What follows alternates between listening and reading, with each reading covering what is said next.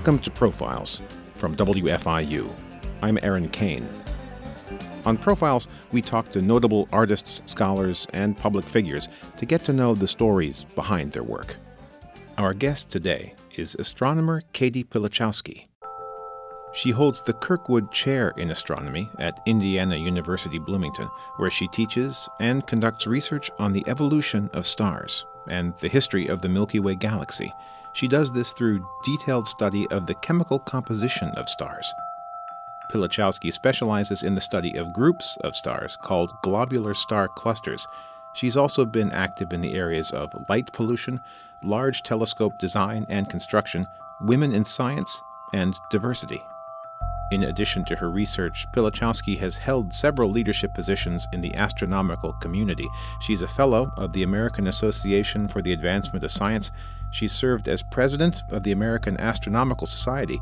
And as an astronomy faculty member, she and her colleagues teach the nearly one third of IU undergraduate students who've chosen astronomy to fulfill their science requirements.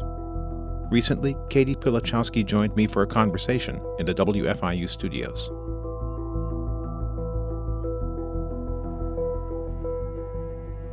Caty Pilachowski, thank you so much for speaking with me today.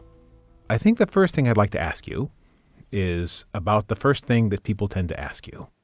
When you meet someone and they find out you're an astronomer, what's the first thing they usually ask you? The first thing. There are actually a few things that are pretty typical, but usually the first thing is Is there life out there? Are there aliens? Have they visited? Can you find them elsewhere in the universe? Are there Martians? This question about life seems to be one that's on people's minds a lot when they find out, when they think about astronomy. And I think that's partly because of the excitement about the exoplanets. We know a lot more than we did 20, 30 years ago about the possibilities of life in the universe. And that really captures the public's imagination. What sort of things do you tell them? Well, I like to start with the idea about what we're made of and how that relates to the overall composition of the universe. So we're primarily made of carbon and oxygen, some nitrogen in those proteins, hydrogen, and then some trace elements. What we know about the universe is that hydrogen is the most abundant element, and that carbon, nitrogen, and oxygen and iron are the next four or five most abundant elements in the universe well, there's helium. We'll put that aside because that's not really part of the life question. We're made of the stuff that is the most common stuff in the universe. It's also the stuff that is chemically most complicated in the sense of being able to form big molecules. And from that point of view, what occurs to me then, and what I explain to people, is that because we're made of that common stuff, and those molecules that we find in ourselves, we also find in other environments in the universe. That it seems almost impossible that there wouldn't be life elsewhere. I can't answer the question about intelligent life, but it seems to me really impossible that there wouldn't be life elsewhere. And that operates independently of the notion that there's just an awful lot of space out there. That considering the size of the known or even the unknown universe, it seems like there's got to be something out there. Your approach is, if you'll forgive me, more elemental. Very elemental, yes. And then with the discovery of exoplanets, we now know that there are a billion or more planets like, well, I say like Earth. We don't know that. But planets that exist in environments where water could be found on their surfaces. And we think that water is probably an important part of the development of life and that we know that there are probably a billion or more places in our own galaxy, just not the whole universe, but just our own galaxy, where life could form. And that strikes me as really high odds that there is life out there somewhere. I'd love to return to the topic of exoplanets. In other words, planets that are beyond our solar system and how we know about them, what we know about them, the technological innovations that allowed us to know more about them. But first, I was wondering if we could go back a bit more and talk about your introduction to astronomy. What first drew you to astronomy? I hate to date myself, but I am a child of the space age in the 1950s with the beginning of orbital vehicles, human spaceflight. I was just a kid, and it captivated me. At that time in the country, there was a tremendous push for kids to study science because we were, I mean, it's a terrible reason, but because we were in competition with the Soviets. But I found science to be just an amazing topic of my own personal interest. And I was fortunate because my mother enrolled me in an all about science book club. So every month I would get a book in the mail about some field of science addressed to me, and I felt I had to read it. I loved every one of those books, but they covered every topic you can imagine, particularly those topics that are really exciting for kids dinosaurs, um, the clouds and meteorology, the history of the earth, geology, and astronomy and the planets. I was just captivated by those books. It was also a time when astronomy was really beginning to understand in detail the process of the origin and evolution of stars. That work was done primarily in the 50s, and it was motivated by the development of large telescopes, particularly the 200 inch, which allowed astronomers to study in detail the types of stars in huge, massive star clusters called globular clusters. And in the 50s, they understood for the first time how stars formed and evolved from stars like the sun to become giant stars and then eventually to become white dwarf stars. Because that was such a hot topic at that point, there were writers, science writers, who wrote books about that topic, which I devoured. My mother would take me to the library. I would check those books out. Books by Asimov, by Hoyle, by Gamow, just amazing writers and also amazing scientists. And they told this story about the evolution of stars for the public at a level that a junior high or high school kid could understand. And those books also pulled me along this path into science, but particularly into astronomy. You mentioned stars. Uh, I think high on the list of things that everyone relies on daily but tends to take for granted is the sun. So, what else should we know about our closest star? wow. There's so much to know about the sun. As a scientist, what matters to me is how we see inside the sun, how we understand the internal structure of the sun, and how that helps us understand the behavior of our sun. So, how do we see inside? This is a complicated sort of thing. But the sun, while it's purely a gas, behaves like a bowl of jelly. So if you whack it on the side with a spoon, the sun quivers, it jiggles. And those jiggles result in motions on the surface, in and out motions on the surface of the sun, very complicated motions. We can trace by a process of measuring the in and out, up and down sort of motions on the surface. We can see those by looking at particular spectral features on the sun due to atoms in the atmosphere of the sun. As the sun moves toward or away from us, those spectral features shift to higher or lower wavelength. We can measure that carefully. And by a detailed analysis of the modes of this wiggling, this jelly like kind of oscillations on the sun, we can trace that into a model of the interior of the sun. We can see how great currents of gas flow inside the sun. We can see how those great currents develop and shape the magnetic field that we find on the sun, how that magnetic field forms the sunspots that we see on the surface of the sun, how those currents help us understand the 11 year sunspot cycle that we see on the sun, why sometimes there are so few sunspots, why sometimes there are so many, why it's about 11 years, that cycle, as it passes, how that relates to the magnetic field of the sun, how that magnetic field shapes the environment of the earth, in the area around the sun, how it interacts with the Earth's magnetic field, how it protects us from cosmic rays that are everywhere in deep space. The sun is an amazing thing. It helps us understand the internal structure of the sun, the origin of the energy that comes to Earth from the sun, how those internal structures regulate the balance of the sun to keep it stable over billions of years seeing inside the sun, I think, as a scientist, is the most exciting and most interesting thing. From the public's perspective, The great solar flares and the sunspots are incredible phenomena, but they relate to this internal structure. Your listeners might be interested to know that right now is a really boring time on the sun, that we have almost no sunspots. We have probably this year we'll have uh, 250 to maybe 300 spotless days where there is no sunspot visible on the surface of the sun. But only five years from now, in 2024, the sun will be active again with many sunspots visible all the time on the surface of the sun. And that will coincide with the eclipse that's coming to Bloomington in 2024. People should plan ahead to be here on April 8th, 2024, when we will be on the path of totality for a solar eclipse. And because that will be a time when the sun is very active, we will see probably a remarkable corona surrounding the sun, and probably a red rimmed chromosphere as the moon crosses the limb of the sun, the outer edge of the sun's disk. So it's going to be an exciting time, and we can predict that by understanding all of these structures of the sun, all of the origin and evolution of its magnetic field, and the changes on the sun. So I hope all of your listeners are getting ready for 2024. It's going to be a really exciting time here in Bloomington.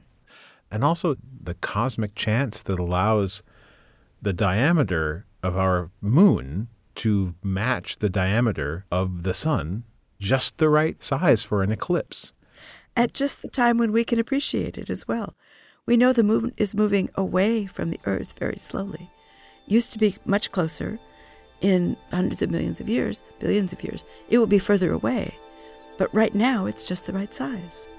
That's an amazing coincidence.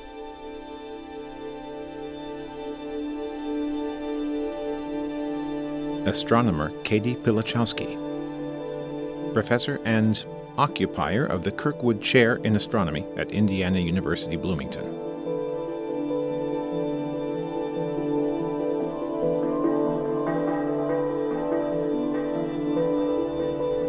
You're listening to Profiles from WFIU.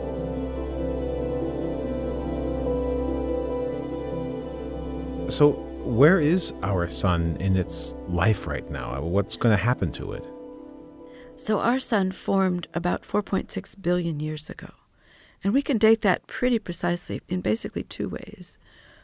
One is that we can use the radioactive isotopes and their decay products in meteorites and in the Earth to understand how long it's been since the material formed into rock. We can also produce very detailed models of the sun, models of its radius, its luminosity, its temperature, based on what we know about the internal structure of the sun. We know very precisely how fast the sun is burning its hydrogen. We can measure the neutrinos that are produced by the fusion reactions that are constantly going on in the center of the sun. And all this fits together to a model that's really very precise about the past and future of the sun. We know that the sun, after it formed 4.6 billion years ago, was a little bit dimmer than it is now, and that it's gradually gotten brighter, about 30% brighter, over the last 4.6 billion years. The sun will continue to brighten very, very slowly for the next, oh, 4 billion years or so, and then it's going to run into trouble. At that point, the center part of the sun will have burned or fused all of its hydrogen into helium, and suddenly the sun will have no more energy source. That's going to be a tough time for the sun. And surprisingly, you'd expect when it stops producing energy in the center that the sun would collapse because it no longer would have the pressure to sustain the outer parts.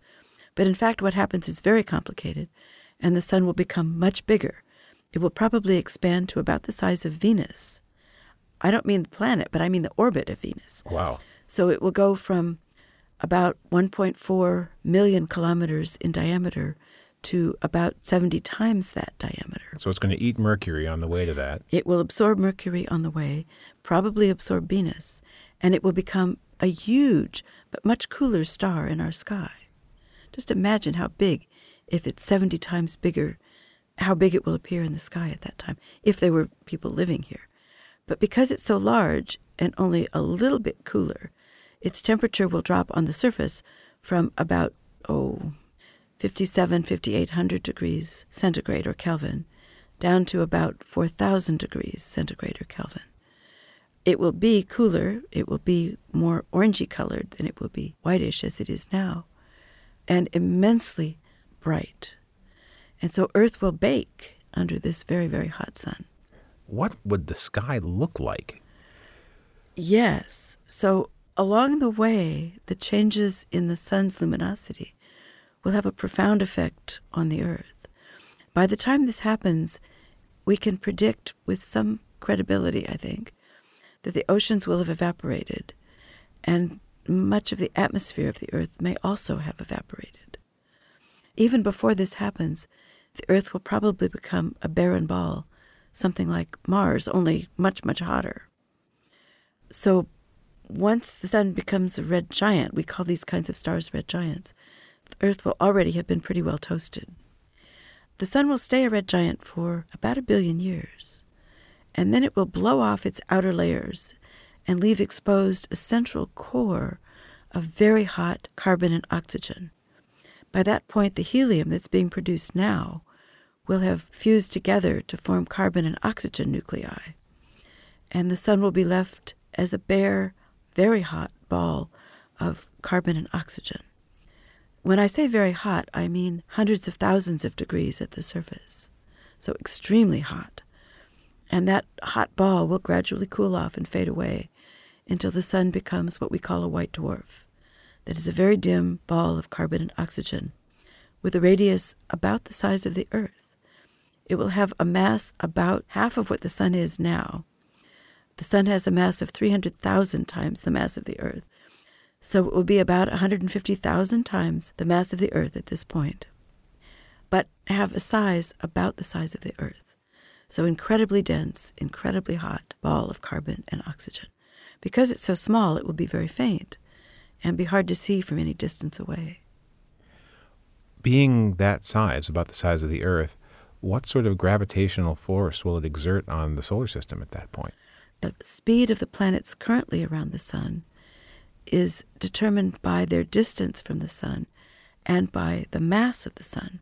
So, as the mass changes, as this material is blown out into space beyond the solar system, the orbits of the planets will change the planets will be going too fast for the mass and they will be moving outward. There are dynamical studies that suggest what might happen to those individual planets. And I can't recite them word for word right now, but they will definitely be changing as the sun's mass changes. Well, that sounds like a lot of fun. Can't wait to see it. Which, of course, we won't. Well, but we do see this happening in other stars. So we can watch clusters of stars, for example, and see stars of different masses, which all form together, but all of different masses. And we know that they all evolve at different rates. And we can see how some of these stars have become red giants, some of these stars have become white dwarfs, some of the most massive ones have exploded and left black holes where they used to be, or destroyed themselves completely. So we can trace this whole process by looking at the stars. So, zooming out a notch from our star to our solar system, here's something that seems to change depending on people's feelings about Pluto or on the, I think, still theoretical planet X. Have we still got eight planets in our solar system? We still have eight planets in our solar system. And Pluto counts as a dwarf planet for a variety of reasons, which I think make a lot of sense. There is some observational evidence that there may be another not huge, but reasonably sized planet out there somewhere, very dim, but which has an effect on the orbits of what we call the Kuiper Belt objects. So these are objects like Pluto. We know about dozens and dozens of them at this point. Pluto is still amongst the very largest, but we know that there are many, many others out there. And we can study their orbits, and their orbits suggest some strange alignments too complicated for me to explain without drawing pictures and waving my hands. But those alignments suggest some sort of gravitational disturbance in the outer solar system that is affecting how those dwarf planets out there are orbiting. We haven't been able to find it yet. It's very dim, because it's far from the sun. We know maybe a little bit about what its orbit might look like based on how it disturbs the orbits of the other Kuiper Belt objects, but we can't pin it down accurately enough to really find it. One of the hopes that we have is that one of the large new telescopes that's being constructed now, called the Large Synoptic Survey Telescope, it's being built in Chile, will do a sky survey basically every night for the next 10 years. And it's possible that this telescope, it's a huge telescope. It has a primary mirror with a diameter of eight meters, so it's really big.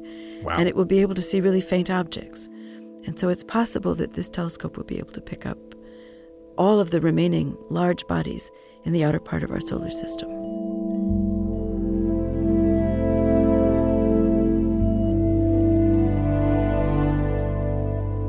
You're listening to Profiles from WFIU. I'm Aaron Cain. I'm speaking with Caty Pilachowski, an astronomer who specializes in large telescope design, light pollution, and the study of globular star clusters.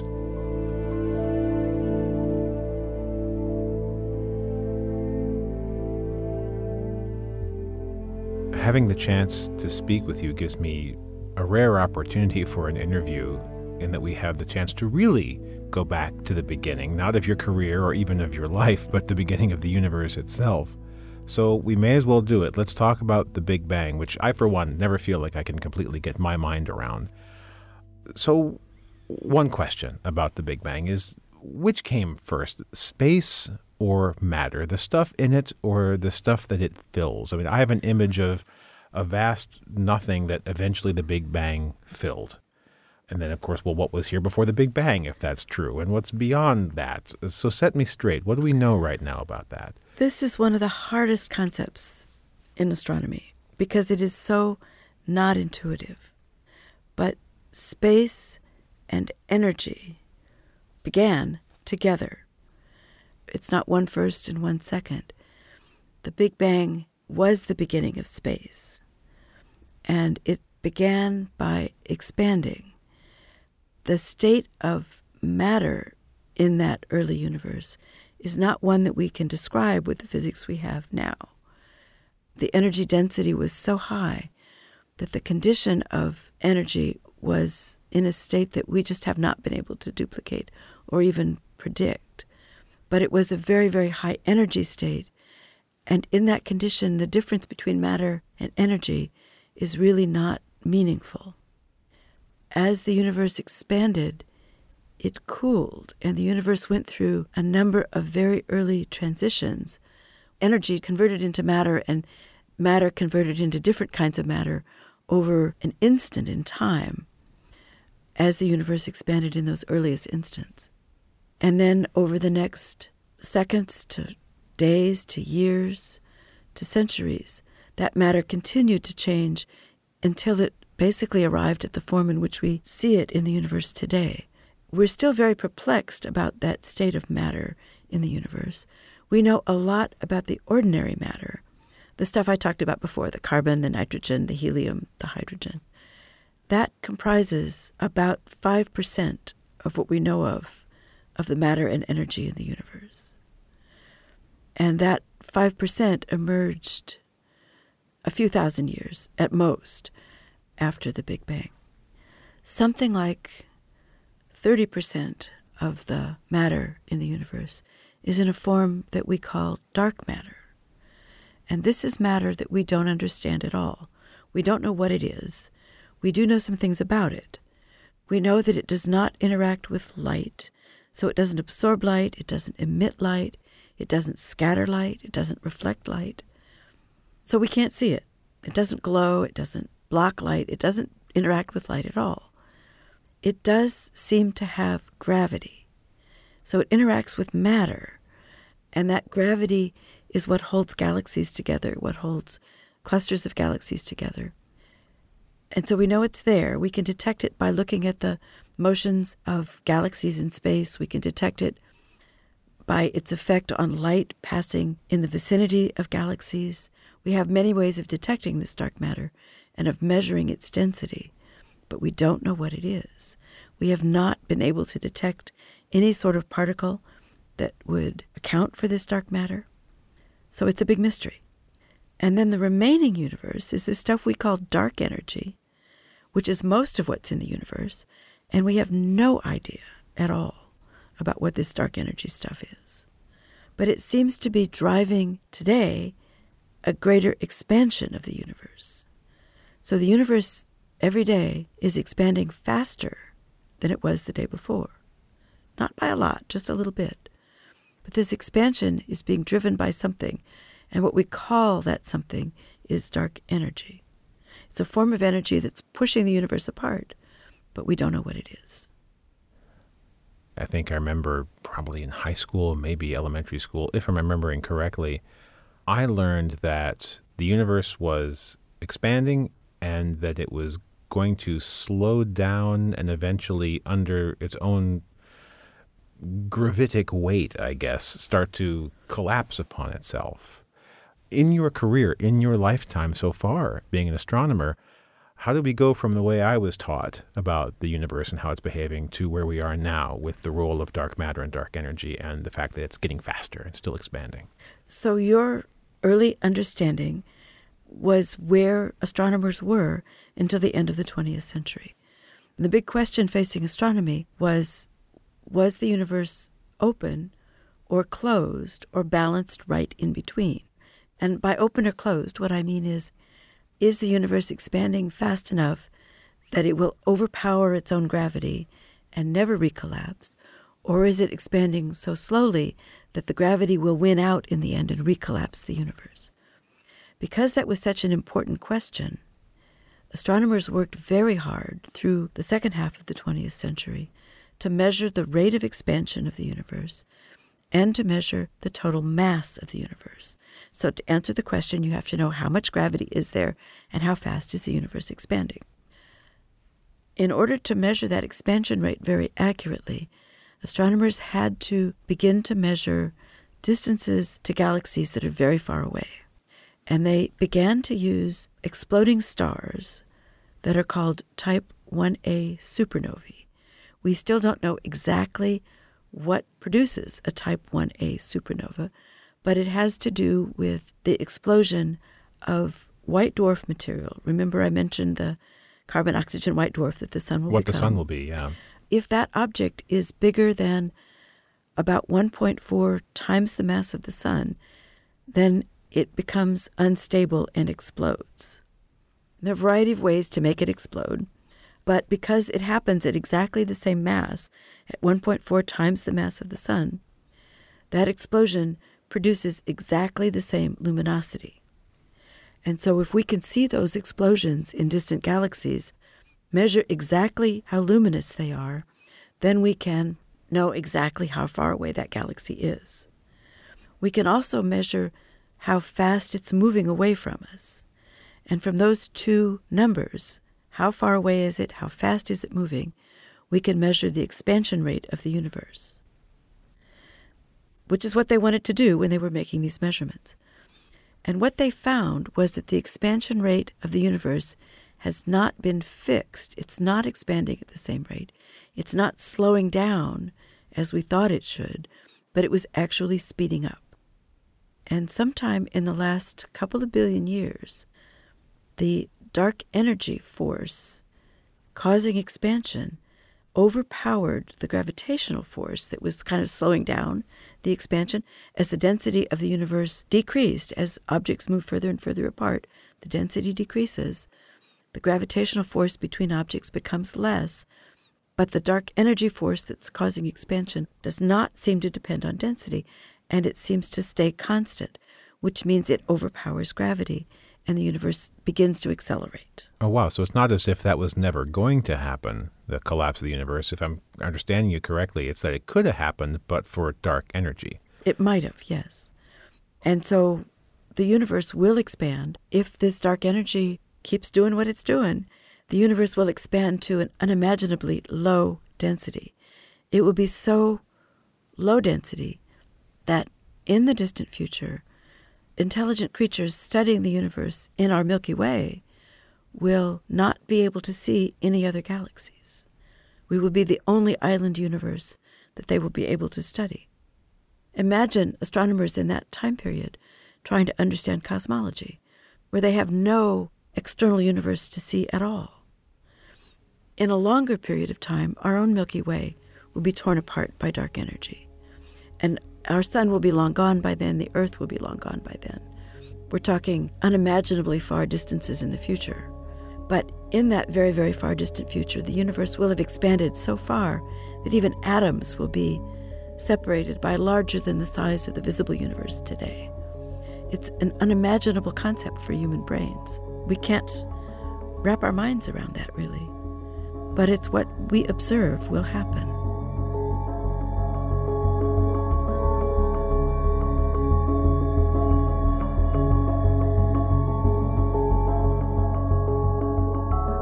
Astronomer Caty Pilachowski.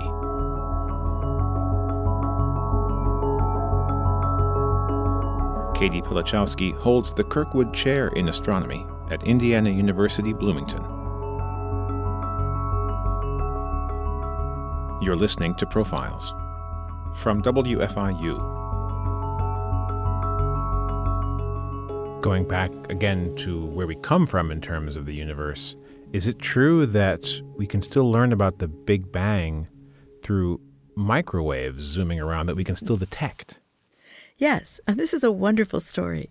So, back in the 50s, people were experimenting at the, really the early time of radio astronomy. And two scientists at Bell Labs produced a microwave telescope that they were using to study what they could see. And they had some background noise. So, they were trying to measure objects in the universe, the galactic center, the sun, various things that they could pick up as they moved overhead. But always they had this background noise in the telescope. They couldn't figure out what it was. Were they annoyed by it? Did they think it was oh, static? It seemed like some kind of static. They could not trace its origin. They thought for a while it might be bird poop on their radio dish. there were all kinds of explanations that they came up with. And finally, they realized that it was just a pervasive radiation from space and it was named the Cosmic Microwave Background Radiation. Catchy. It had actually been predicted earlier as a remnant radiation from the Big Bang. So, this is another of those complicated stories. But as the universe expanded, it was originally all of this crazy stuff that I mentioned earlier. It was still really hot, and it formed into protons and electrons and some neutrons, but no atoms. It was too hot for the electrons and the neutrons and protons to form into hydrogen and helium atoms. But once it expanded enough to cool off, atoms formed, and at that point the universe changed its state in a way that this radiation that was pervading the universe before the formation of atoms could now stream out into space. And this cosmic microwave background radiation that we see comes from this time when the universe cooled below a temperature of about three or 4,000 degrees as it was expanding. So, this radiation is really a picture of the universe when it was very young and expanding, just at the point when atoms were beginning to form in the universe. So, it gives us a real picture of what did the universe look like at that time. So, in effect, we really can look back to the Big Bang. We can. Well, not exactly as far as the Big Bang, and but not to, exactly look either. Uh, not with our eyes. So, when this radiation first formed, as the universe was cooling, the atoms were forming, it became transparent, this radiation could flow. At that point, the universe had a temperature of about three or 4,000 degrees. If we could have been present at that time, the sky would have looked basically orangish or reddish. Everywhere we would look, we would see this radiation that would be radiation we could see with our eyes, and a reddish kind of color. As the universe expanded, the wavelength of this radiation also expanded. The space basically expanded, and the radiation went with the space. So it expanded to a microwave wavelength, which is where we detect it now. And as I understand it, these microwaves are right now about two and a half degrees above absolute zero. You're not going to cook a burrito with these microwaves. Not at all. no. And that is the coldest temperature we can find in nature. Nothing can be colder than that because it's surrounded by a radiation bath that keeps it at that temperature of 2.3 degrees above absolute zero. A moment ago, we were talking about dark matter and dark energy and how difficult it is for us to know exactly what those things are, even though we know they're out there and we know that they're big players on the cosmic field.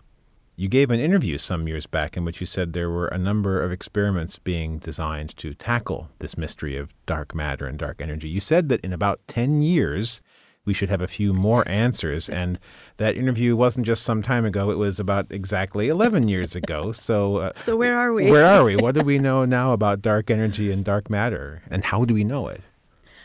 So, we've come a long way in 10 years there have been a number of experiments in physics to try to detect dark matter, and a lot of really creative experiments. For example, we have X ray and gamma ray telescopes in orbit, and the physicists hypothesized that there could be dark matter particles and anti dark matter particles, and if they happen to meet, they would annihilate and produce radiation that we should be able to detect. So far, not so much luck. There are underground mine experiments to try to detect dark matter particles. So far, no luck. Wait a minute. Underground mine experiments. well, you you have to remove all other sources of radiation in order to reduce the noise that you get from all the other kinds of radiation. So deep underground, we're protected from all of the radiation that's produced by, say, cosmic rays or all of the things that come from space. We can get a very, very uh, nuclear physics kind of quiet environment and no luck. So it's been really frustrating. We still don't know what dark matter is, but we have a lot more information about how it's distributed in space, how much of it there is, much more precisely than we did back then. We have developed many, many new ways of detecting it and measuring its quantity. We understand now its role in the formation of galaxies and the evolution of structure in the universe far better than we did then, but we still don't know what it is. it's very frustrating. so, underground caverns and other means of studying aside, maybe we should go a little bit more old school and talk about the telescope because one of your areas of expertise is large telescope design and construction. So, is it true that you never forget the first large telescope you built? You never forget your first. You never forget any telescope. well, what's that been like to design and build them? What was your first telescope like?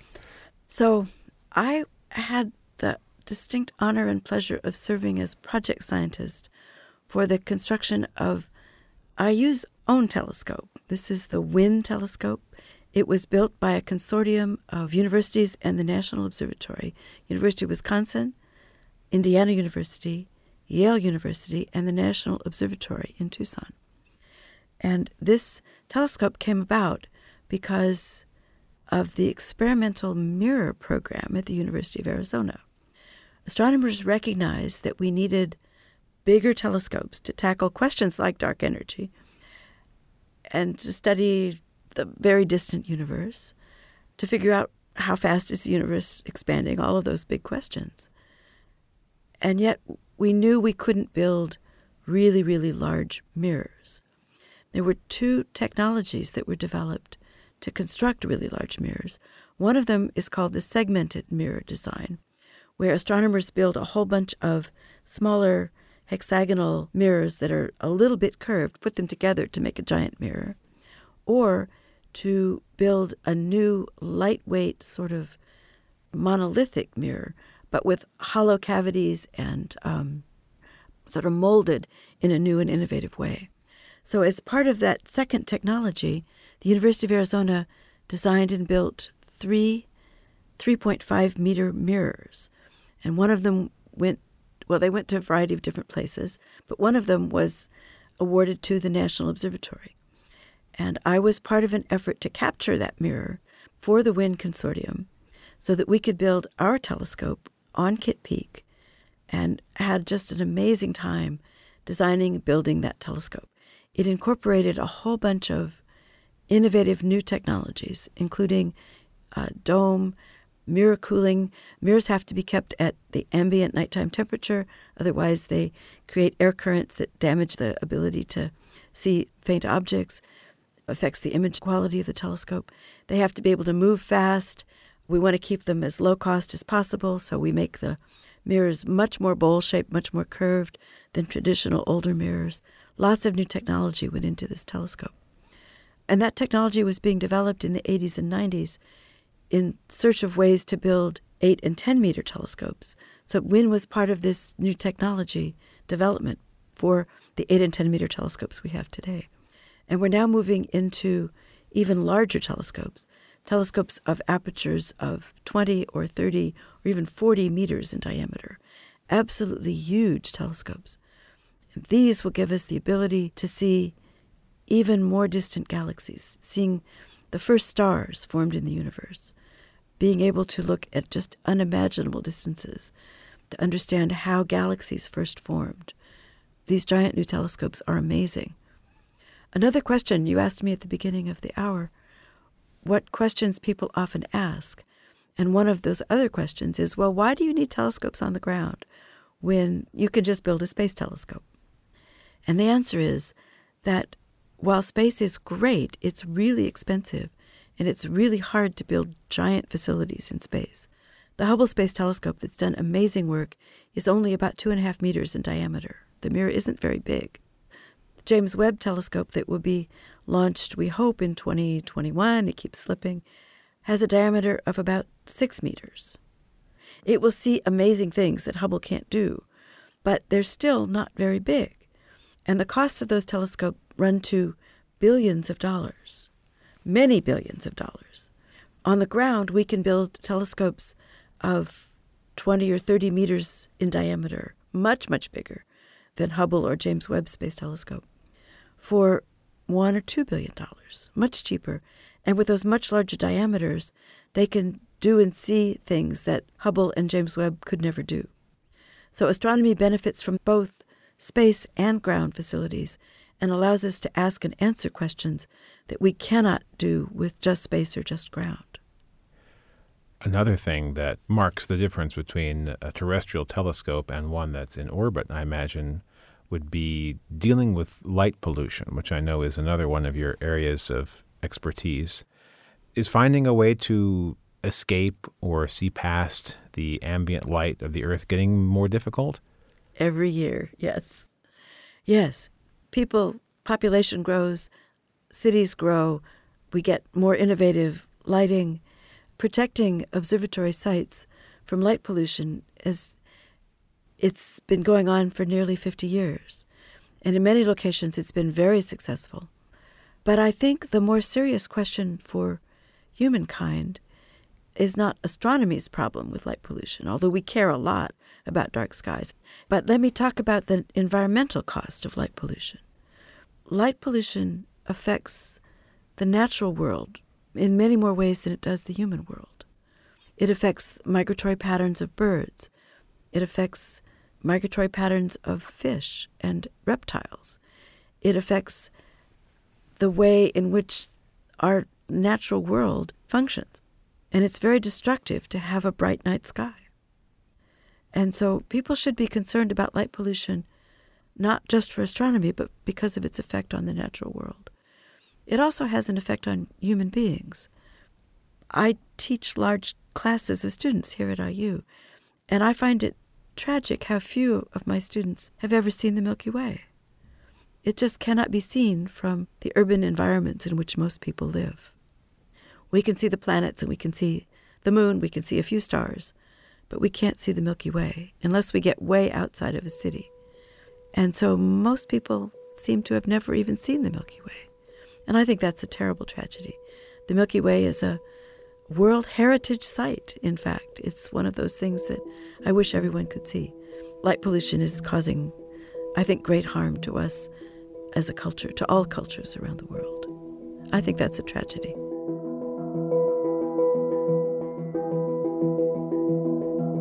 You're listening to Profiles from WFIU.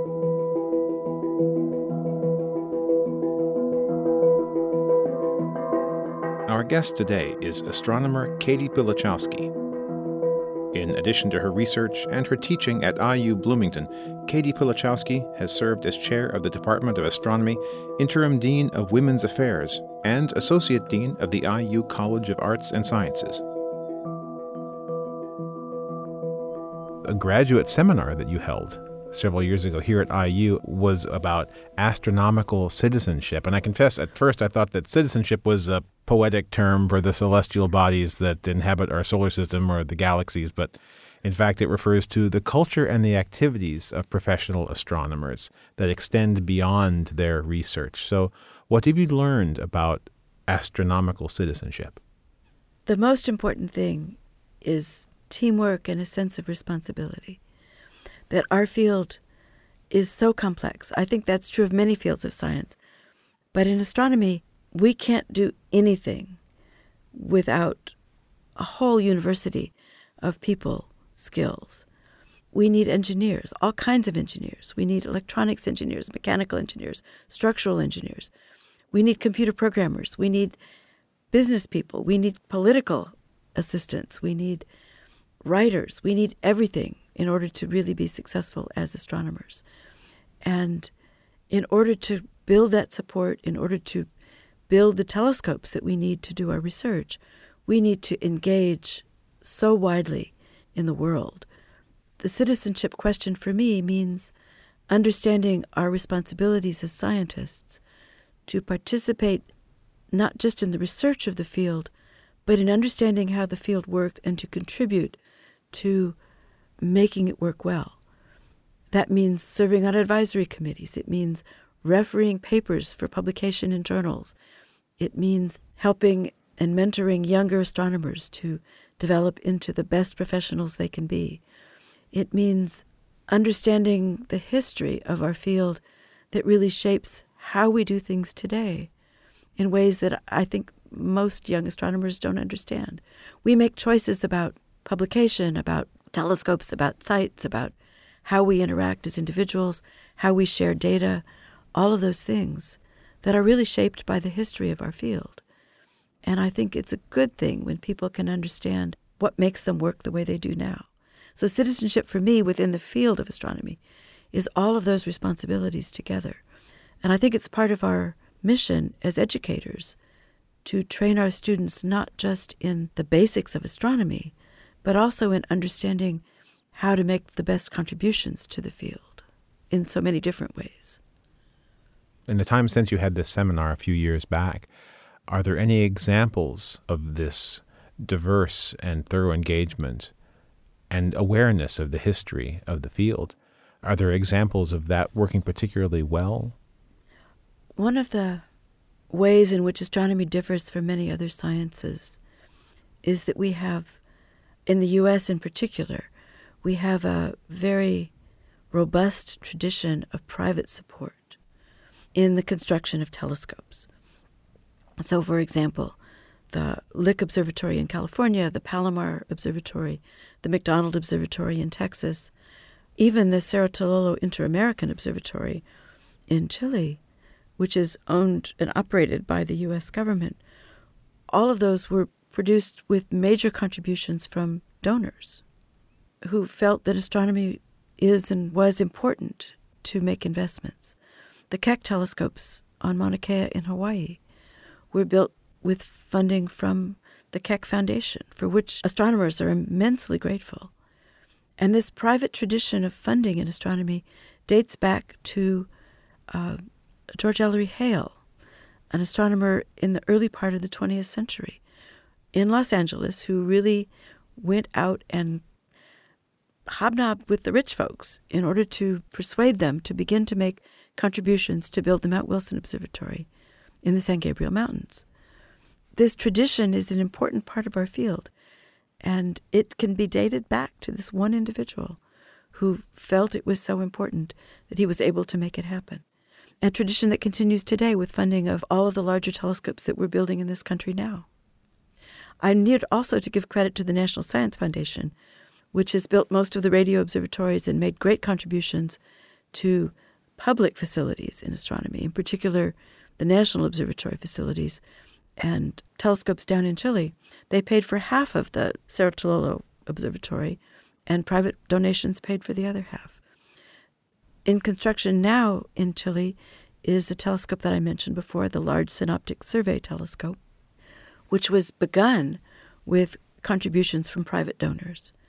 And then developed and is being built with federal funds from the National Science Foundation and from the Department of Energy. So we've moved from private funding of telescopes to uh, shared responsibility, a public and private, with federal funds and private funds working together. This is very special to astronomy and is an important part of our history. I'm wondering if there's just something about astronomy. All of the sciences, if you look at them close enough, are teaching us about a lot of things besides the thing that they are. And astronomy certainly seems to be well established in that tradition. We have looked up at the night sky with awe and wonder for as long as there have been people. And yet we're learning a lot more than just the small bits of amazing progress we can make in studying the cosmos from our earthbound perspective. What do you think we can learn from the study of the universe, our solar system, our sun, the galaxy, and everything beyond? What can we learn from the study of the universe that can help us better understand life on Earth? We learn who we are. We learn what our connection is to the universe, how the sun came to be, how the planets were formed, the very elements that we are are tied to the stars. The evolution of stars, that's where the elements are made. Our connection to the universe is very deep. We are not here without that whole history of the universe preceding us. Our story is part of that larger story.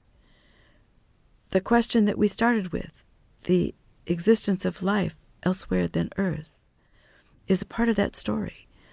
And it's a piece that we're just beginning to understand in a deep way.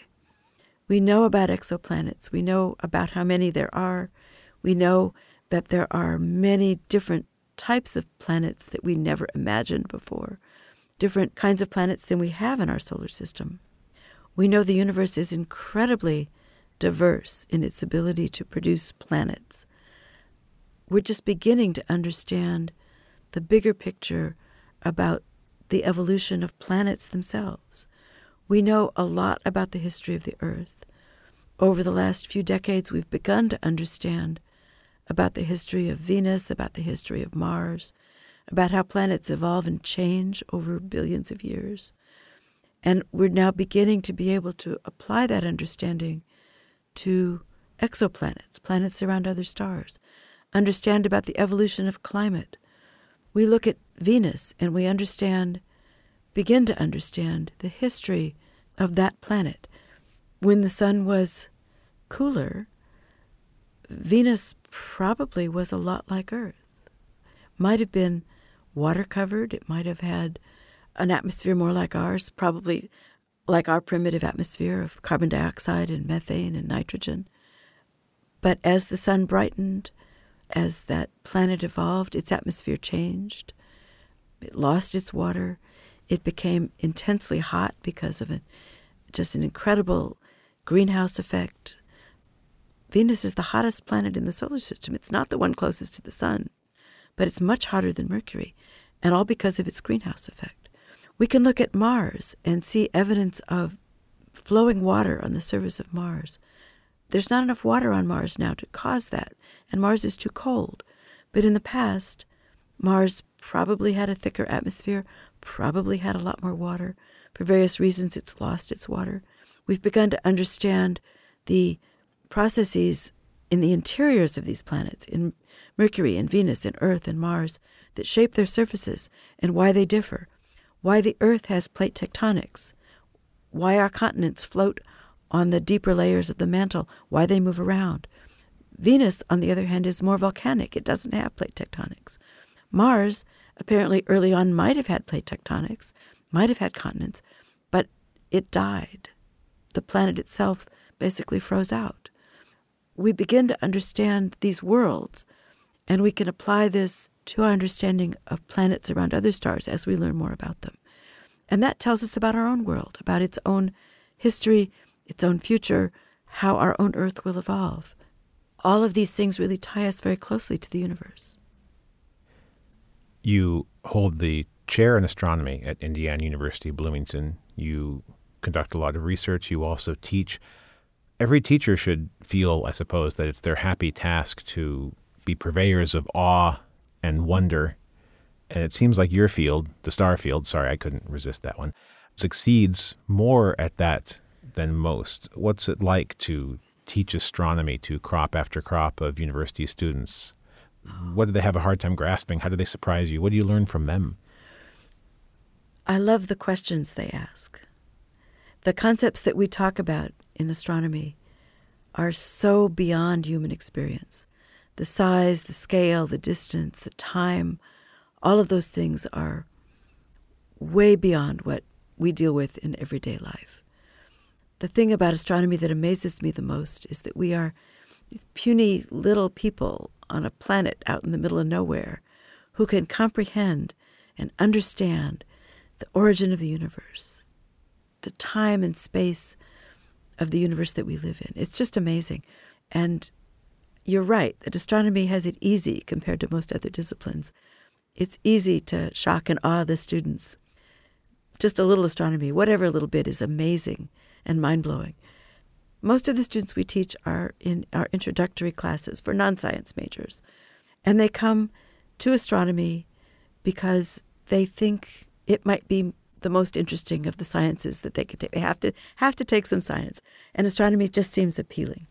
And so we do our best to help them leave our classrooms with a lifelong appreciation of astronomy, with the ability to listen to an interview on the radio or read an article online that they can put a context around, they can understand more deeply because they've taken astronomy from us, to really provide the larger landscape that lets them enjoy all of the discoveries that will be made in astronomy in their lifetimes. Caty Pilachowski, thank you very much for gently and politely blowing my mind. It's been great having you on Profiles. Thank you so much for speaking with me today. Thank you. It's been a pleasure for me as well.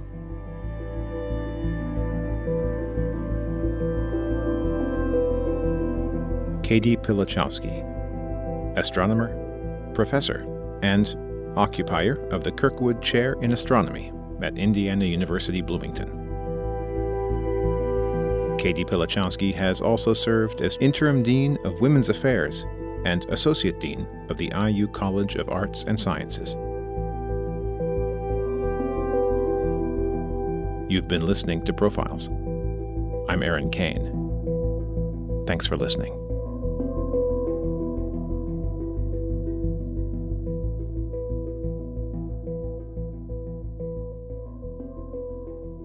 Copies of this and other programs can be obtained by calling 812 855 1357. Information about profiles, including archives of past shows, can be found at our website, wfiu.org. Profiles is a production of WFIU and comes from the studios of Indiana University. The producer is Aaron Cain. The studio engineer and radio audio director is Michael Paskash. The executive producer is John Bailey. Please join us next week for another edition of Profiles.